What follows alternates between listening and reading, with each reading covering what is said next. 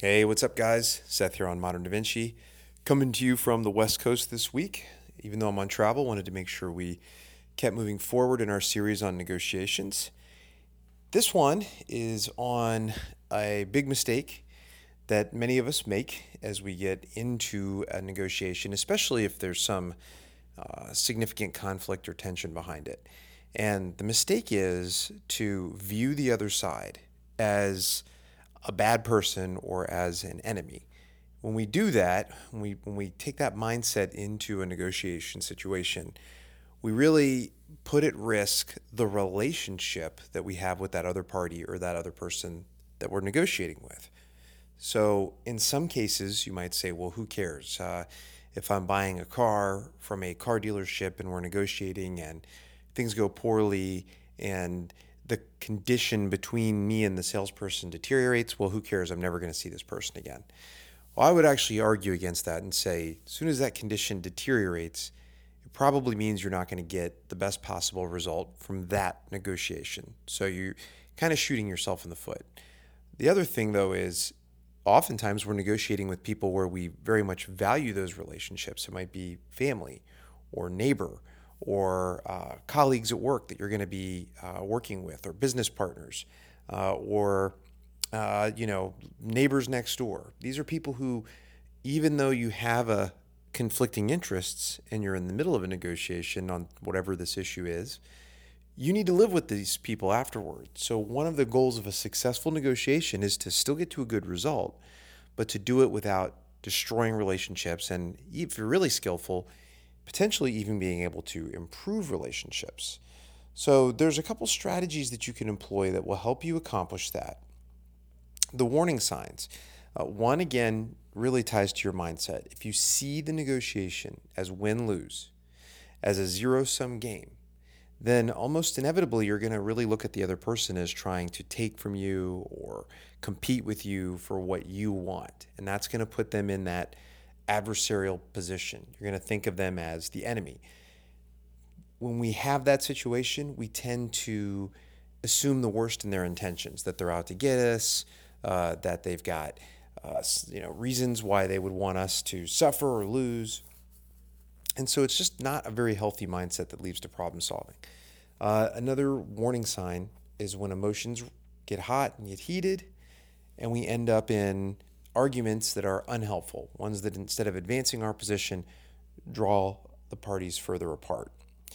And so when these situations are arising, there are some tactics that we can actually employ to help us get past that. The goal is to reframe the entire concept of what a negotiation looks like. Instead of seeing it as two sides fighting over a victory, one trying to win with the other one losing, the idea is to look at negotiations from an entirely different perspective, one where both parties, or however many parties, instead of sitting on the opposite side of the table fighting over their positions, instead think of them as sitting right next to each other on the same side of the table and working as partners to solve a problem. So the minute that you do that and you're able to reframe things to look at it that way, it feels different. Okay? Instead of being suspicious of the other person's motives, you become curious about their motives to see if they have an idea that can help you.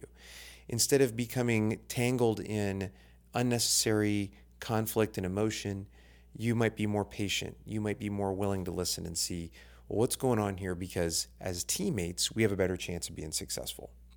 So the number one thing you can do to alter your perception, if you find yourself getting in this sort of adversarial position and you're putting the relationship at risk, is to slow things down and start with your perception. Just ask yourself, try to put yourself in that other person's shoes. Ask yourself, what do they want? Why are they asking for these things? Why are they demanding these things? What may be driving that? What emotions? Why are they tied to that position? So you have to get your mind shifted and remember, hey, they're just a person. Yes, we might be having, conflicting interests, but like me, there's a reason why there's something they're going for. If you think about them as a person, you separate that person from the problem at hand, it reframes things a little bit, gives you a chance to get back to that partnership mindset. When you're in dialogue and things get heated, it's a great opportunity to watch the old emotional hijack that can sneak up on us, slow things down a little bit. If you sense those triggers firing off, one where you're about to maybe respond with anger or you're kind of shutting down because the tension's increasing, the trigger or the trick for yourself is to slow things down and say, okay, this seems to be heating up. What do I want from this? And how would I act if I want to get a successful result? Okay, that'll help reframe your experience and kind of get you back into a thinking mindset instead of one that's just conflict for the sake of conflict. Okay, so sometimes we have to be the mature ones and we have to recognize when emotions are getting unhelpful and out of hand and kind of bring things back. So the key there, ask yourself that question. What do I want from this? And how will this help me get to my goals? And pay attention for the other side as well. If you feel like maybe they seem like they're acting like they're being disrespected or they feel disrespected, or if they feel that trust is at stake, you know, you're going to have to reach out and say, hey, you know, I can sense that there's frustration. What's behind it? What have I done to harm trust? What have I done to harm the respect in this conversation? And be willing to bring things back. Another easy strategy that you can employ is to be very intentional about your listening. This is a great way to build trust. When the other side has something to say, instead of immediately writing it off or applying judgment, just put some effort into actually listening. This is about having a curious mindset. Even if you don't necessarily agree with what they're saying, you could talk yourself through it. Say, I'm going to listen. I'm going to watch closely. I'm going to really see what I can learn from this person. And I'm going to ask follow-up questions.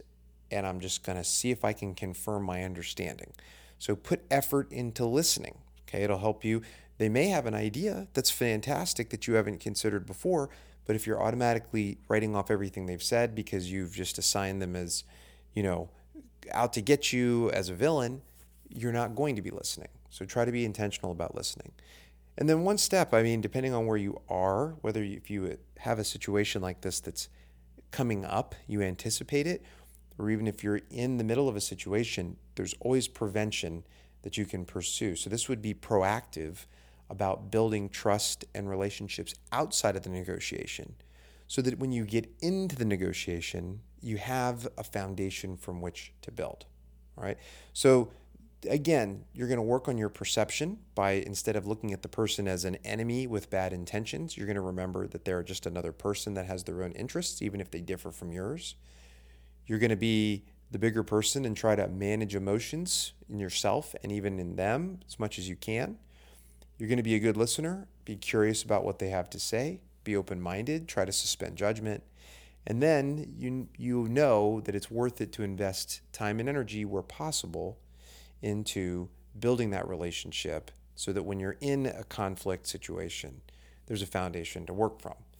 So let's just run through a common real-life example that illustrates some of these points. So you're a business owner. You just moved yourself into some new office space. After an extensive search, this is what you came up with. You got a multi-year lease, so you're in. There's no going back on this. And yet, quickly after you moved in, you realize, unfortunately, that the business next door is quite noisy, and your business is one that works much better in a quiet setting.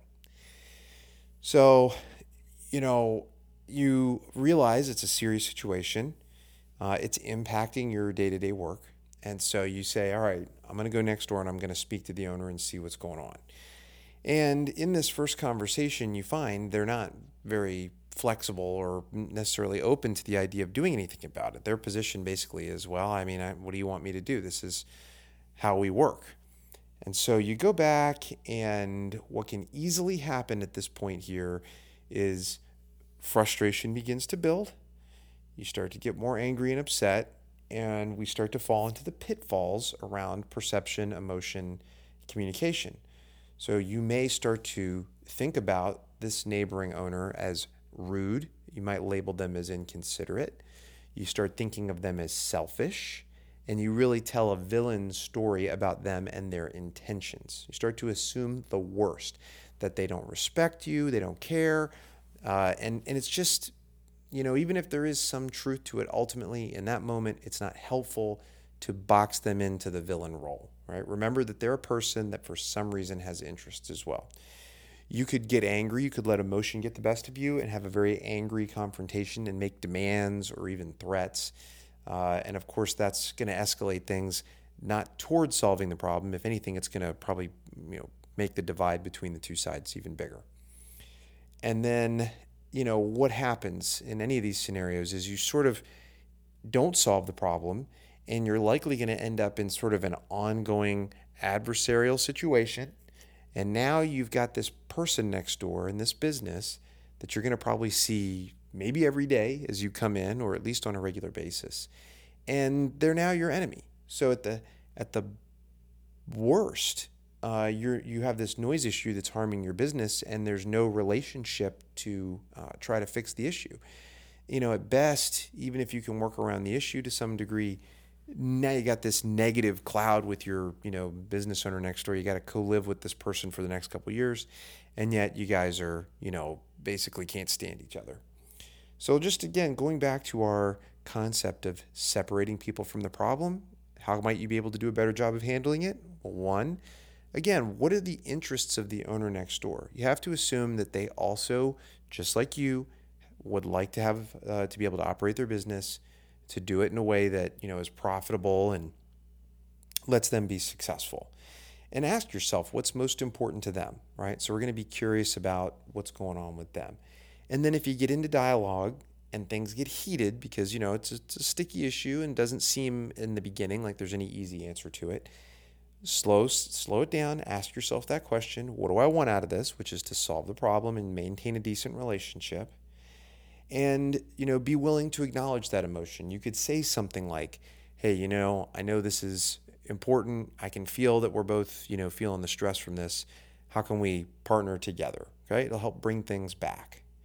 All right. And then be open-minded about listening, right? Be curious why, what is the business reason behind what they're doing? Remember, they're probably not out to get you. They're just probably trying to, run their business the way they know how. Be open-minded, do some active listening, and invite the opportunity to brainstorm and come up with potential solutions to the problem. So that's not going to guarantee you a magical result, but who knows, if you stay in dialogue and you keep things respectful in the relationship, who knows what solutions you could come up with. Maybe there's hours you could agree to. You might be able to assist this person in reconfiguring some of their equipment so they're not as noisy for you, and then it's low cost to them since you were willing to help. Or maybe you guys could share some costs to do some soundproofing.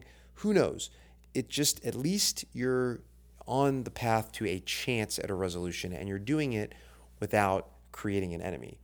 And even if it never perfectly gets solved and it has to get escalated, maybe to property management, or some third party is going to come in and arbitrate, you still have developed some degree of respect and trust so that you guys can coexist without unnecessary negativity and having to drain a bunch of energy on a otherwise very unhealthy relationship. So thanks for listening. Just remember, check your perception, watch emotions, try to be effective in your communication. And when you have the opportunity, be preventative, be proactive about building those relationships. Hope you guys find this helpful.